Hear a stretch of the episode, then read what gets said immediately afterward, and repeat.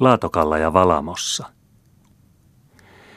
Oli helteinen kesäkuun päivä, aloittaakseni tunnettuun tapaan, ja harvoin on tällainen alku ollutkaan paremmin paikallaan. Sortavala ei tosin ollut niin täynnä laulujuhlayleisöä kuin paikkakunnalla ehkä oli odotettu, mutta kadut pölisivät onnettomasti ja aurinko paahtoi ja kuumensi niin, ettei olisi luullut merikaupungissa olevansa. Oli kuin olisivat kaikki Karjalan kasket palaneet jossain tuulen päällä ja ajaneet savuaan ja lämmintään katuja pitkin. Ajureilla, polkupyörillä, veneajureilla, mainio laitos, mutta suurin osa jalkaisin, kiiruhtivat ihmiset juhlakentälle, harjoituksia kuuntelemaan. Allekirjoittanut oli kuitenkin tullut näkemään laatokkaa ja astui ensimmäisen juhlapäivän aattona laivaan, jonka oli määrä lähteä valamoon. Laatokka samoin kuin koko Karjalakin on aina ollut minulle taruston huntuun kiedottuna. Taitavathan ne tieteelliset runoteoriat nykyään olla sitä mieltä, että Kalevalan ulapat aukeat ja saaret merelliset eivät ole Laatokan ulapoita eikä sen saaria – mutta mielikuvituksella on omat teoriansa, ja kun minun mielikuvitukseni ei ole viitsinyt lähteä merta edemmä kalaan, niin on se aina sijoittanut runojen toiminnan Laatokan rannoille. Illusionia häiritsemättä se voikin huoletta tapahtua, Laatokan seuduilla kun on kaikki, mitä tarvitaan vanhojen runojen ympäristöä ymmärtääkseen – siellä on koskia kovia, on vaaroja vaskisia ja sortavala sopii erinomaisen hyvin summaksi sarjolaksi siihen paksuun veitsellä leikattavaan usvaan nähden, joka sinne tuon tuostakin laatokalta tulvahtaa ja joka ei varmaankaan ole paksumpaa vienassakaan. Ja Valamon olen minä kaikista munkkiluostarin pyhistä säännöistä huolimatta sijoittanut sen saaren, jossa lemminkäinen vietti iloisia päiviään noitten impien iloissa, kassapäiden karkeloissa – nyt piti siis lähteä tuota kuuluisata merta kyntämään ja tarkastamaan, oliko perää kaikissa niissä kehumisissa, joilla karjalaiset olivat laatokkaa ylistelleet. Eikä se rannoille ollut verran vetävää. Laivaväylä Sortavalasta ulos merelle onkin aika miellyttävä. Toisen vuoron on vihreitä rantoja, toisen vuoron jylhiä kallioita, siellä joku talo, tuolla joku huvila – Luonto on melkein samanlaista kuin Saimaa vesillä, mutta siihen somuuteen ei maisema kuitenkaan pääse, mikä silmälle tarjoutuu leppävirroilla, Kuopiossa ja Iisalmen väylällä. Ei näy noita niittyisiä rantoja, ei noita lempeitä lehtoja, eikä kauempana kohoavia asutuita kukkuloita, jotka luovat värivaihteluaan savolaiseen maisemaan. Sanotaan ehkä, että kalliosaaret ovat korkeampia ja jylhempiä, mutta eivät ne mielestäni olleet sen korkeampia ja jylhempiä kuin mitä on väylällä Puumalasta Savonlinnaan ja Savonlinnasta Varkauteen päin.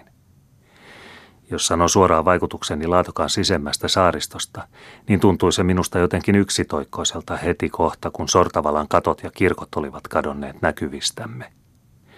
Odotin kuitenkin sitä suuremmalla jännityksellä itseään merta, eikä kauan kestänytkään ennen kuin se aukeni eteeni. Ehkä on väärin vertailla yhtä maisemaa toiseen, ja saattaahan olla niin, että kauneuden kilpailu on tällä alalla vähemmän paikallaan.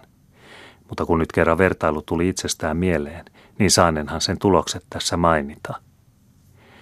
Laiva, jonka kannelta laatokkaa katselimme, oli entinen saaristolaislaiva Leimu, jolla ennen olimme kulkeneet läntisessä saaristossa Helsingistä Turkuun.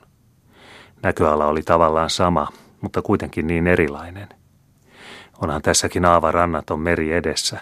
Oli kallioita ja kareja ja merimerkkejä, ja puhalsihan ulapalta raitis viileä merituuli. Mutta ei se meri kuitenkaan ole Suomenlahden meri. Eivät nyt ensiksikin nuo kalliot ole noita oikean meren kallioita. Harmaita ne ovat ja ikäviä, eikä niissä ole sitä ryhtiä, mikä on esimerkiksi Hangon edustalla olevissa punaiselta paistavissa kivilouhuissa – ei ole meressä sitä kirkkautta, mikä on suolaisen meren vihertävässä pinnassa. Ja sitten on lainen niin siivo ja kevyt, vaikka se kyllä voinee olla äkäinen ja vaarallinen. Ei ole sanalla sanoen sitä suuruutta ja voimaa, ei sitä vaihtelua, ei sitä ikuisen levottomuuden leimaa, mikä oikeaa merta kulkiessa sen tyynenäkin ollen aina tuon tuostakin sydänalaa vihlasee ja selkäpiitä karmasee. Turhaan hakee laatokkata kulkiessa siitä sitä vaikutusta, mikä valtaa mielen, kun esimerkiksi Helsingistä tai Hangosta merelle urkenee. Laatokka on kuin onkin suurempi sisäjärvi, saaret on Saimaa. En minä ainakaan merielämästä nauttiakseni lähtisi sitä Laatokalle nauttimaan. Siihen aikaan kuin Laatokka oli, niin kuin sanotaan olleen, yhtäältä yhteydessä Jäämeren kanssa ja toisaalta Suomenlahden, se olisi ollut toista. On se laatokallakin ihmeensä, jonka vertaista ei ole monellakaan merellä, on valamonsa. Se on helmi, saarien helmi, jonka kirkkautta kuitenkin, ainakin meikäläisten silmissä, himmentävät sen kehykset. Tarkoita luostarilaitoksia. Mutta sittenkin – vaikka ei olekaan oikeauskoinen, niin voi kuitenkin ymmärtää ne tunteet, joilla toivioretkeläiset merenpintaa liukuen katselevat tuota aaltojen sinestä nousevaa toiveittensa saarta ja sen kirkkojen kimmeltäviä ristejä ja kullalle hohtavia kupoleja. Ne nousevat heidän eteensä ensin ristit merestä, sitten kupolit, sitten metsän ranta ja kohta koko saari, luvaten lohdutusta ja anteeksi antamusta. Kreikkalaiskatolinen on herkkä mieleltään, hänen uskontonsa on tunnetta, ja sitä on tämä näky omansa mitä suurimmassa määrässä tyydyttämään. On ihme, etteivät karjalaiset, jotka vieläkin, ainakin eräissä paikoin, runoja sepittelevät, ole mitään laulaneet valamosta ja matkasta sinne. Ehkä on syynä siihen se, että kristinusko heidän omistamassaan muodossa on liika vähän heidän sisimpään olentonsa tunkeutunut. Olen kuitenkin kuullut karjalaisten naisten kertovan pyhiinvaelluksistaan sekä Valamoon että Solovetskoihin tavalla, joka osoittaa, että noilla monastereilla on ollut viehätyksensä heihin juuri tuon omituisen ihanan meren keskessä sijaitsevan asemansakin vuoksi. Somempaa satamaa ja viehättävämpää maalle nousupaikkaa kuin Valamossa lienee harvassa. Se on nyt suorastaan ihanne siitä, mitä pohjoismaisesta maisemasta luonto ja ihmiskädet voivat saada aikaan – Suomalaisen luonnon heikkous on sen yksitoikkoisuus. Meidän kaikkein kauneimmat näköalat kärsivät sen vaihtelun puutetta, jota viljelys ja asutus suopi. Etelämaisten maisemain suuri viehätys on siinä värien rikkaudessa, jota pellot, puutarhat, kaupungit ja nuo kaikkialle sirotetut valkoiset talot synnyttävät. Erämaa ja kulttuuri täydentävät toisiaan valamossa – Siinä on tuo synkkä viheriä ruskea havumetsäpohja ja nuo harmaat rantakalliot, mutta niitä ympäröivät puutarhat. Vaikka paikka on hiljaisuudelle ja rauhalle pyhitetty, tekee satamaan tulo miltei iloisen vaikutuksen. Heti sataman suussa on pienoisella saarella vaalea viheriä kirkko ja sen vieressä joitain vaaleita rakennuksia. Joka kallion kielekkeellä on somia rukoushuoneita kuin huvimajoja – siellä täällä viehättävien pikkulahdelmien poukamissa on venehuoneita ja työpajain näköisiä lautamajoja.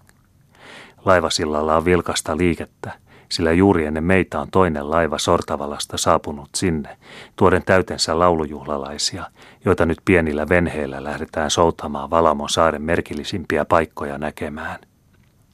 Päivä on tyven ja aurinko paistaa, ja ylinnä tässä iloisessa maisemassa, joka näyttää olevan kuin meitä huvimatkailijoita varten luotu, hallitsee rannan korkealla äyrällä oleva luostarin kirkko, jonka monet tornit ja tornipallot säteilevät auringon valossa niin, että silmää häikäisee.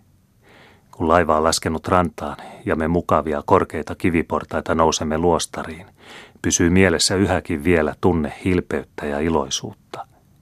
Siinä on puutarhoja, kukkivia taimilavoja, hyvin hoidetuita käytäviä, outoja puita ja etelämaisia kasveja, ja kaikki tämä on suomalaisen maiseman keskellä, vaikka se yhtä hyvin voisi olla jossain Välimeren rannikolla, jossain noista satumaisista Rivieran paratiisilinnoista. Mutta siihen, muurien ulkopuolelle, pysähtyykin vertailun mahdollisuus. Niin pian kun ollaan muurien sisällä, on lumous kadonnut – Kadun melkein etten pysynyt ulkopuolella. Luostarin pihaan tultua ei olla enää Suomessa, ei olla Välimeren rannalla. Ollaan venäläisessä monasterissa ja mieliala käy masennuksiinsa. En tiedä oikein miksi se niin käy, mutta kovin surumielisen vaikutuksen saan siitä, mitä näen. Tuleeko se siitä vertailusta, jonka ehdottomasti tulen tehneeksi ennen Italiassa näkemieni katolisten luostarien ja tämän luostarin välillä – siellä oli pihan ympärillä pylvästöitä, joissa jokainen pilari oli taideteos, täällä sileä seinä kuin kasarmissa ja uuvuttavan pitkä rivi yksitoikkoisia ikkunoita. Siellä oli kirkko kaunis ja sopusuhtainen. Täällä on se korea ja rakenteeltaan raskas, jota ulkonaisen kiillon paljous turhaan koettaa kevennellä. Kirkon sisusta oli siellä täynnä vanhoja, suurten taiteilijan tekemiä maalauksia. Täällä ovat kuvat räikein värin tehtyjä öljypainoskuvain kaltaisia. Siellä laskettiin kirkon kalleuksien arvo niiden taiteellisen tekotavan mukaan, Täällä on pääpaino kullan, hopean ja kalliiden kivien painossa.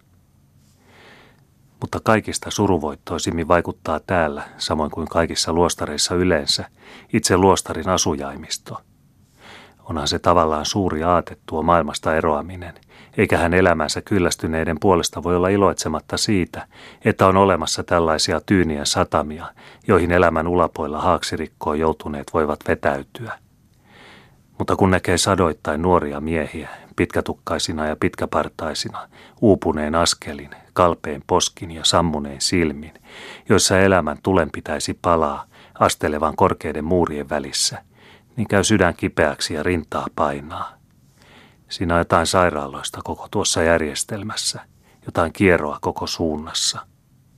Luostareissa vieraillessani on minulle usein tullut mieleen ajatus, että pitäisi maalata suurilla kirjaimilla niiden pääoven päälle.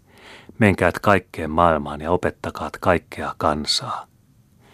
Se johtuu mieleen Valamossakin, ja sen ajatuksen valossa ei tuo ihana saari, jonka somistamiseen ja viljelemiseen on niin äärettömän paljon ihmisvoimaa uhrattu, ja josta hurskaiden rikkauksilla on saatu niin arvaamattoman kallisarvoinen helmi, enää kykene äskeisen ihailevan innostuksen tunnetta ylläpitämään. Turhaan kävelee siellä noita sileitä teitä, jotka saattavat yhdestä runollisesta paikasta toiseen. Turhaan antaa siellä soudattaa itseään saaresta saareen ja niemestä niemeen ei ota mieli tyytyäkseen, vaan ikävöi pois raikkaampiin oloihin.